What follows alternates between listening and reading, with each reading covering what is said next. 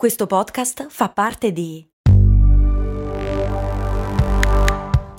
Voice Podcast Creators Company.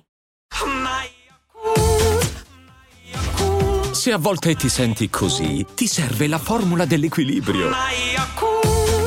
Yakult Balance, 20 miliardi di probiotici LCS più la vitamina D per ossa e muscoli. Ogni giorno qualcuno ci spara con un termometro a infrarossi. Ma qual è la verità che si cela dietro questo misterioso oggetto? Cose molto, cose molto, cose molto umane. Ci sono una serie di teorie. Qualcuno dice che ci vogliono abituare al gesto di spararci in faccia per poi spararci in faccia. Qualcun altro dice che ci rubano l'anima e qualcun altro invece che interferisce l'infrarosso con la ghiandola pineale.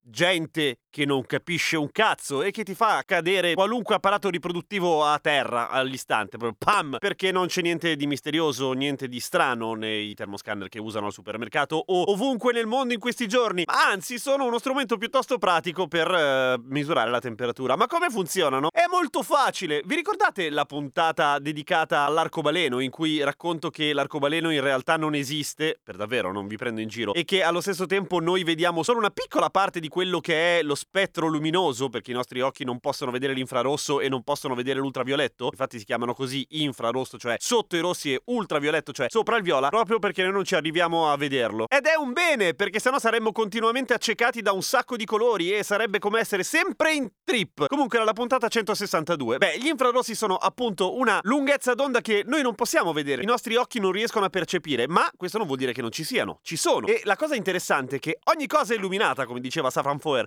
cioè ogni oggetto emette un certo numero di infrarossi, ma la quantità di infrarossi che un oggetto emette dipende dalla sua temperatura. Motivo per cui se costruisci un oggetto che riesce a percepire gli infrarossi, e non è tanto complicato da un punto di vista tecnologico, wow! Riesci immediatamente a capire anche la temperatura dell'oggetto su cui lo punti. Ed è comodissimo! L'utilizzo sulle persone per capire se hanno la febbre è solo uno degli utilizzi che possono avere, perché si usano anche molto in edilizia, per capire ad esempio quanto un edificio disperda calore dal tetto, dalle pareti, dalle finestre, insomma quanto è isolato, ma serve anche per capire se ci sono delle perdite d'acqua dentro un muro, perché tu lo punti e ti dice guarda lì è molto freddo, sembra proprio che stia uscendo dell'acqua. E tutta un'altra serie di applicazioni divertenti, tra cui vedere animali al buio, tra cui vedere animali al buio per sparargli se sei un cacciatore quindi intrinsecamente un po' stronzo, e tutta un'altra serie di cose. Ora, come funziona? Esattamente così. Quando te lo puntano addosso, esattamente come se fosse una macchina fotografica, invece di prenderti una foto, che tra l'altro non verrebbe registrata perché non c'è una memoria, quindi lasciate perdere quella paranoia lì, nessuno vi fotografa, c'è un sensore che invece di essere sensibile alla luce visibile dall'occhio umano è sensibile appunto alla luce infrarossa. Ne calcola l'intensità e ti dice quanto sei caldo.